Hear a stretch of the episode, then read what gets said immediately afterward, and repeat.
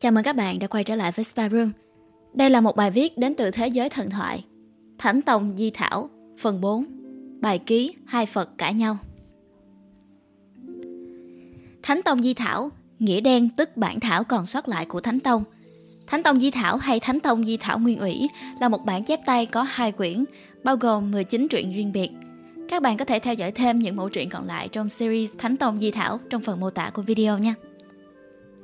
Bài ký hai Phật cãi nhau.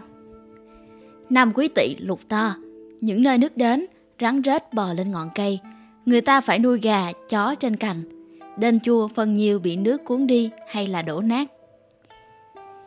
Ngày 27 tháng 8 Nước rút. Ta đi thuyền xem xét nơi nào bị thiệt hại Thì chẩn cấp cho dân. Buổi chiều đến bến đò Văn Giang Gió mưa mờ mịt. Ta cho buộc thuyền trước chùa rồi nằm ngủ. Đến canh ba, bốn bên im lặng như tờ. Ta bỗng nghe trong chùa có tiếng nói xì xào. Lúc ấy, quan hầu đều ngủ say. Ta lén đi lên bờ, tựa cửa chùa dòm trộm.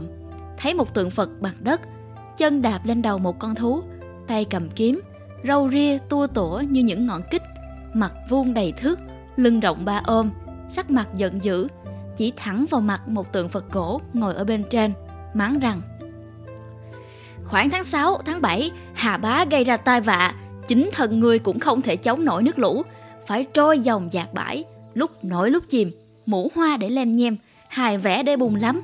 Khi ấy, các mụ nhà quê trông thấy ngươi, ngờ là cây chuối nổi, thợ mộc trông thấy ngươi, nghi là khúc cổ trôi. Đã bao lâu, ngươi vẫn là chỗ để cho bọn áo nâu tay trùng nắp bóng. Thế mà bây giờ ngươi không sao kiếm cho nổi bằng một ván bạc. Cũng may mà thân nhà ngươi hãy còn, được nhà sư đem về sửa lại áo mũ, tô lại vàng son. Ta nghĩ trước người đã gặp cảnh ngộ nhường ấy, nay còn mặt mũi nào dám ở trên ta mà hưởng lộc ba phẩm nữa. Phật gỗ cũng phát khùng, đứng lên nói. Người không nghe trong kinh có câu, thế gian vạn sự bất như thường, hữu bất kinh nhân, hữu cửu trường hay sao?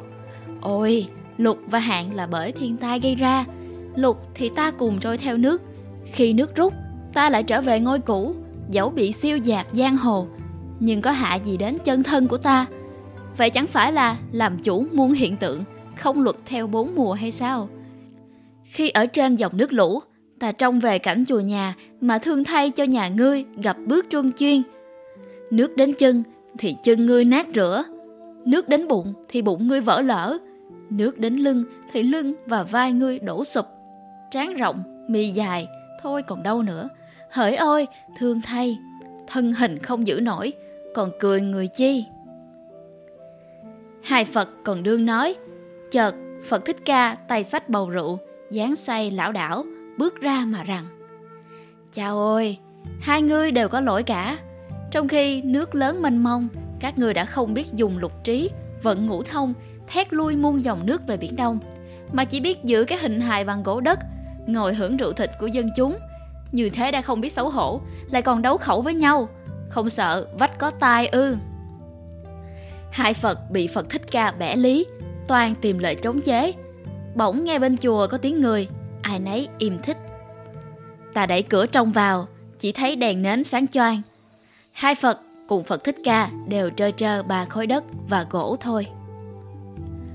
Lời bàn của Nam Sơn Thúc. Hai Phật cãi nhau là việc lạ. Phật Thích Ca bẻ hai Phật lời nói lại càng lạ. Kể thì hai Phật đều là vô công, mà còn đem việc ngồi trên ngồi dưới, lọc hậu lọc bạc để tranh nhau, nên Phật Thích Ca chê là phải.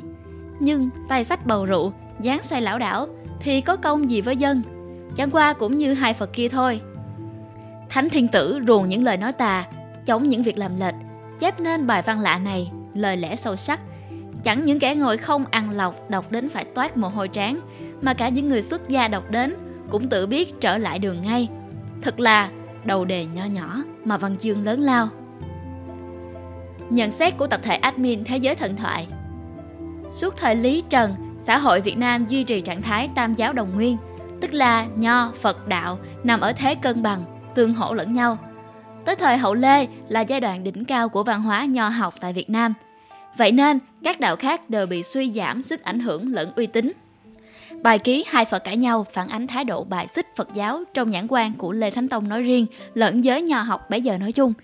Chi tiết dễ nhận ra nhất của thái độ trong truyện đó là sau khi trận lục diễn ra, trong lúc triều đình đại diện cho giới nho học có thể tác động tích cực đến đời sống của nhân dân, đi thuyền xem xét nơi nào bị thiệt hại thì chẩn cấp cho dân, thì nhà Phật lại tỏ ra vô dụng, đền chùa phần nhiều bị nước cuốn đi hay là đổ nát. Ngay sau đó, câu chuyện đặt ta vào góc nhìn thứ nhất của tác giả Lê Thánh Tông trên đường đã tình cờ chứng kiến cuộc cãi lộn của ba Phật ngay Giang Tam Bảo, nơi vốn là chốn linh thiêng yên tĩnh. Điều đáng nói là cả ba vị Phật này đều xuất hiện trong tư thế hoàn toàn không có chút nào ra dáng Phật. Họ vi phạm các giới luật, đặc biệt là ba điều cơ bản tham sân si. Phật đất thì sắc mặt giận dữ, chỉ thẳng mặt tượng Phật gỗ mà mắng. Phật gỗ cũng phát khùng mắng lại. Đặc biệt, Phật Thích Ca là bán bổ Phật Pháp hơn cả. Tay sách bầu rượu, dáng say lão đảo, bước ra bẻ lý hai Phật đất và gỗ. Cả ba vị Phật đều hiện nguyên hình là những kẻ ngụy Phật, nhướng bụi hồng trần với những thói đời dung tục phạm trần, với đủ thứ tội lỗi, tham lam, đố kỵ và ngu ngốc. Phật Thích Ca ở ngôi vị cao nhất cũng lại là kẻ vi phạm nặng nhất giới luật. Giữa lúc dân chúng nổi chìm vì thiên tai lũ lụt, cái an không có, chỗ ở không yên, thì Ngài lại chìm đắm trong rượu, say sưa lão đảo, bất chấp sự thế. Đáng chú ý là theo Đại Việt Sử Ký Toàn Thư, thì ngay đầu năm quý tỷ đó, Lê Thánh Tông đã ra sắc chỉ cho quan viên và nhân dân về việc cấm rượu và sắc dục. Đối chiếu với chi tiết này của toàn thư, chúng ta sẽ thấy rõ hơn ý nghĩa châm biếm sâu cay của Lê Thánh Tông với Phật giáo thông qua hình tượng Phật Thích Ca.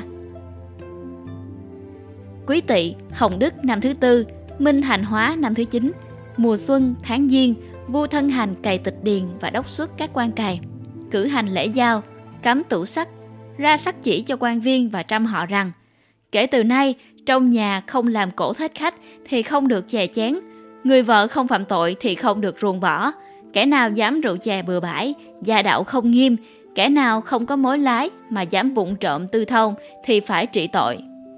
Theo Đại Việt Sử Ký Toàn Thư, bản kỷ, kỷ nhà Lê, mục Thánh Tông Hoàng đế.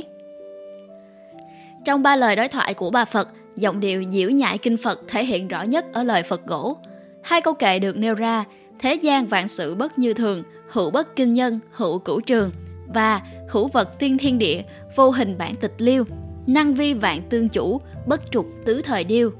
Trong đó, câu thứ nhất có thể hiểu theo hai cách. Muôn việc trên đời không chi bằng bình thường, đã không làm cho người ta kinh sợ lại được lâu dài. Hoặc mọi việc ở trên đời thay đổi luôn luôn nhưng lại không làm cho ai kinh sợ và giữ nguyên được bản thể lâu dài. Hiểu theo cách nào thì Phật gỗ cũng vẫn lái được ý nghĩa của hai câu kệ theo hướng bào biện bào chữa cho sự bất tài trôi dạt của mình. Thông qua lời lẽ trí trá của Phật gỗ cũng như lời lãi nhãi của Phật Thích Ca về ngũ thông, lục trí, rõ ràng chúng ta có thể thấy mục tiêu hạ thấp vai trò của Phật giáo của Lê Thánh Tông quyết liệt như thế nào khi đào sâu vào công kích tận can gốc của giáo lý nhà Phật. Ngoài ra, còn có hai chi tiết tuy nhỏ nhưng cũng phản ánh thái độ của Lê Thánh Tông với dân chúng theo đạo Phật đương thời. Đó là chi tiết Phật đất mắng Phật gỗ không sao kiếm cho nổi bằng một ván bạc và chi tiết thích ca trách mắng hai Phật còn lại là chỉ biết hưởng rượu thịt của dân chúng. Trong giáo lý nhà Phật, cụ thể ở đây là Bắc Tông, thì việc đánh bạc và cúng dường rượu thịt cho nhà Phật là điều cấm kỵ. Thế nhưng, việc đánh bạc lẫn việc dân chúng cúng rượu thịt cho chùa nơi của Phật gỗ và Phật đá lại được nhắc đến một cách thản nhiên, chứng tỏ rằng điều đó được giới Phật tử khi ấy xem là bình thường. Một lần nữa, Lê Thánh Tông lại công kích Phật giáo thông qua việc vạch trần hành động đồi trị của giới Phật tử. Liên kết với chi tiết về lệnh cấm tủ sắc kể trên và cờ bạc là phạm pháp dưới thời Lê, chúng ta có thể thấy được thái độ khinh thường của Lê Thánh Tông dành cho giới Phật tử khi miêu tả họ chỉ là những kẻ thờ Phật mà chẳng nắm được giáo huấn của Phật là con quốc gia mà chẳng biết tuân theo phép vua. Hy vọng là các bạn thích bài viết lần này. Đừng quên like, share và subscribe ủng hộ chúng mình. Và nếu như các bạn thích những nội dung như trên, hãy đăng nhập vào spyroom.com để tìm đọc thêm nha. Xin chào và hẹn gặp lại. Mình là Nguyễn Lê Minh Thi.